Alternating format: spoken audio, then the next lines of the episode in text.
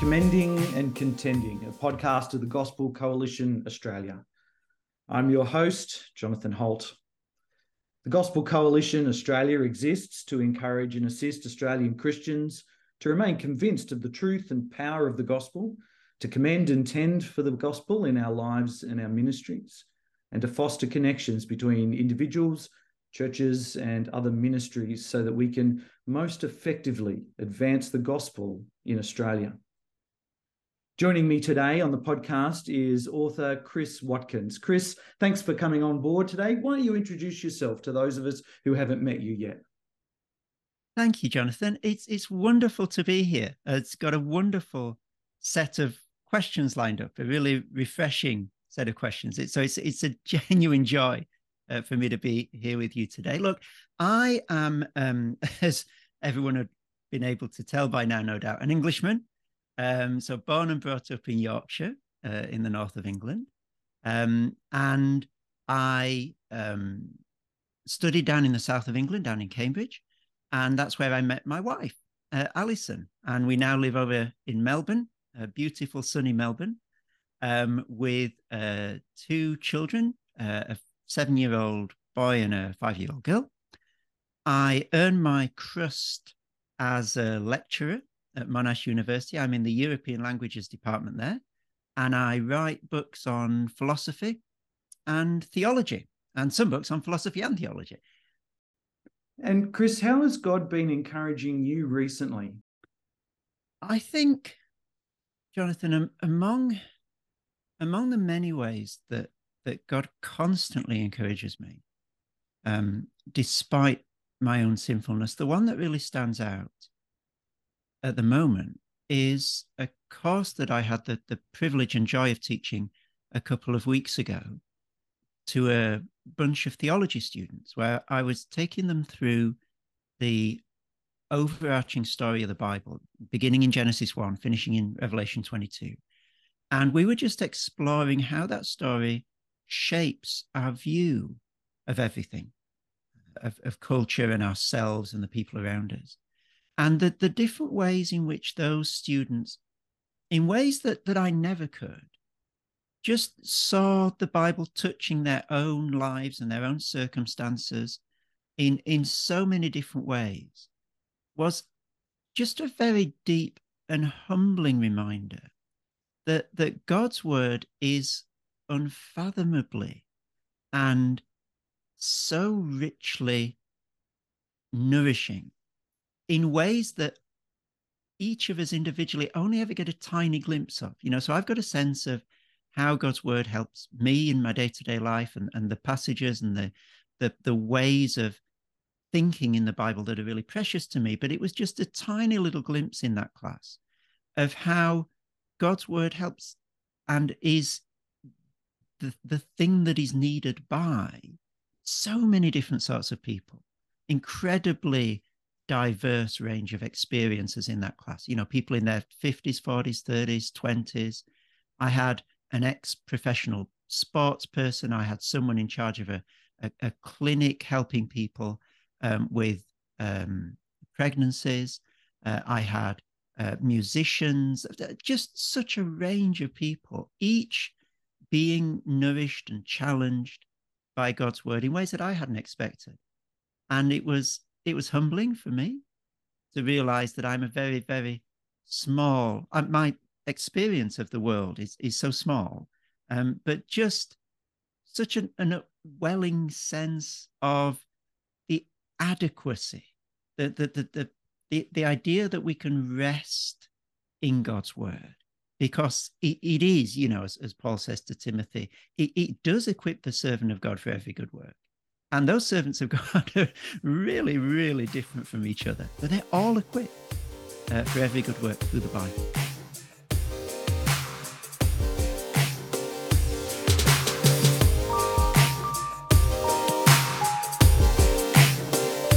When it comes to contending for the gospel, that large, beautiful story of God's saving work across the pages of the Bible seems really critical for us. Why, why do you say that's so important for our contending work? I wonder if sometimes we can think that contending for the gospel is just about bringing individual Bible verses to bear on particular issues that pop up in the cultural life of, of Australia or, or in our own networks. And while I guess that's an important thing to do, I, I think it does sell the Bible quite short because the, the Bible is, is not just sort of um, you know a medicine cabinet with with one bottle for this particular disease and another for that ailment but but it's a whole sort of i don't know fitness reg- regime and diet if you want to push that metaphor a little bit too far um it, it's it, it's got ways of of understanding uh, the culture in our world that are much more than just sort of parachuting in as a SWAT team and dealing with a particular issue, you know, with a verse or two or a passage or two, and then and then um, airlifting out again. And, and, the sort of thing I, I'm trying to get at is the way, for example, in which time and time and time again in the Bible, uh, God um, doesn't God doesn't do things because he's forced to. He's he's a God of overflowing, superabundant grace. And that has the power to shape a whole way of being in the world for Christians. You know, God, God didn't make the world because he needed to. There was no necessity, no logical uh, sort of um, iron chains of reason, meaning that he had to create the world. He didn't have to choose Noah. There's that amazing verse. Is it Genesis 6, sort of around verse 4 or something? That, that uh, Noah found favor in the eyes of the Lord. And it's like for any reader of Genesis at that point is where on earth did that come from? Like nothing has prepared us for that. That is radically not necessary. You know, we should be we should be seeing the end of the world at this point. It's all gone wrong. Like where did that come from? You know, he didn't need to promise to Abraham in the in the lavish, excessive way that he does in Genesis 15. Uh, and he most certainly did not need um, to die on the cross for us. He did it, you know, John says in his gospel, because he loved us.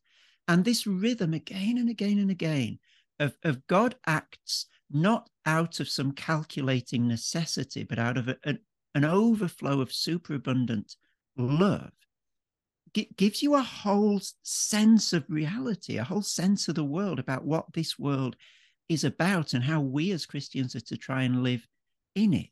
There's much deeper, much richer than any particular Bible verse. Although, of course, it's it's in line with the the whole shape of the Bible, and and there there are passages that bring it out more vividly than others. So it's not it's not that we sort of disregard particular verses, but it's it's these rhythms, these patterns of biblical thinking. Or one more, uh, if if I can try your listeners' patience a little bit, um, just just the way in which God delights, and isn't this so? so nourishing, so so wonderful of our God, that He delights in choosing the lesser above the greater. You know, so so He makes the octogenarian Abram and Sarai, the the the father, you know, Abram's the father of many nations, just just to show that that He doesn't just pick the, you know, the the king in the castle or the pharaoh uh, on the throne. Um, it's it's Isaac uh, that's chosen. Uh, it's Jacob that's chosen, overturning all the laws of, you know, who should go first uh, in life. And then, you know, when when God sends His Son into the world, he he's not born in Caesar's palace. Um, he's you know he's born in the um, equivalent of you know, I don't know, Barnsley in the UK or or some sort of country town. In you know, he's not born in Sydney, he's not born in Melbourne, he's born in some place that you've got to look up on the map to know where it is because you, nobody's really heard of it. Um, you know, and he's he's born in a stable and and he's a carpenter's son, and this this idea of God reversing our expectations. He doesn't choose the rich people and the powerful people. Uh, he he chooses, you know, as Paul says, that those those were nothing.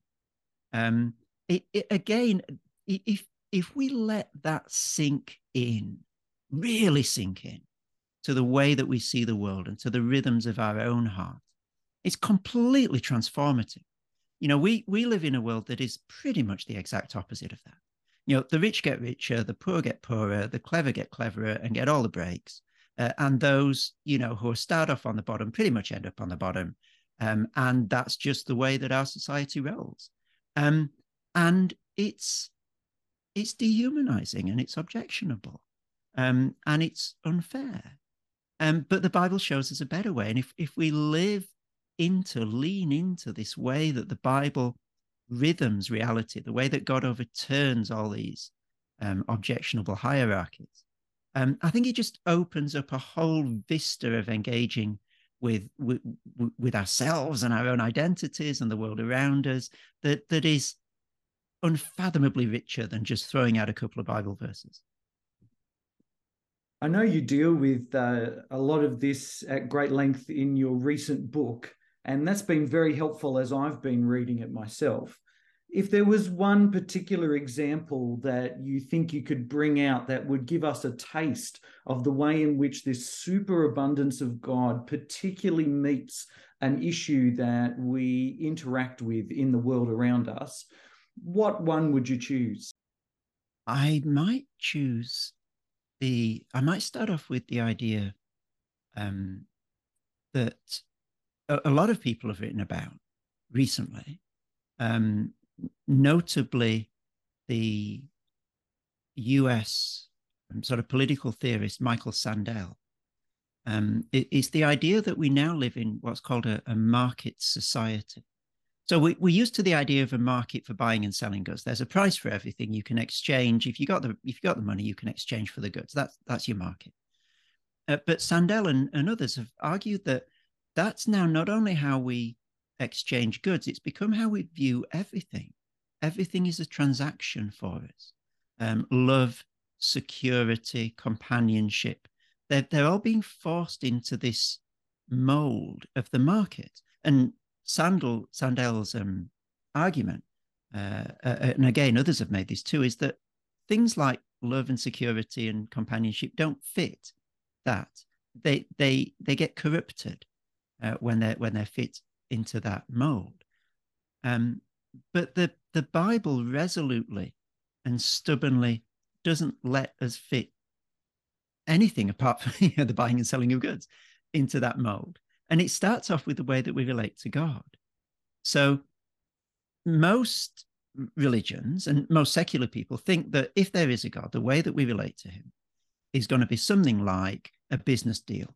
I give the God something that he or she or it wants. Yeah, my worship, my sacrifice, my time, my allegiance, my money. And then I get something from the God that I want.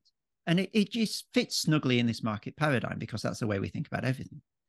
But from the first page of the Bible until the last, God aggressively refuses that model um, and makes it very clear that He's the one who takes the initiative when it comes to dealing with us. He's the one who gives to us before we've got anything uh, to offer Him. And, you know, and He makes a mockery and multiple places in the Bible of this idea that we could give him anything that he wants. Like, you know, Psalm 50, the cattle on a thousand hills are mine. Like, what have you got that I did not give you?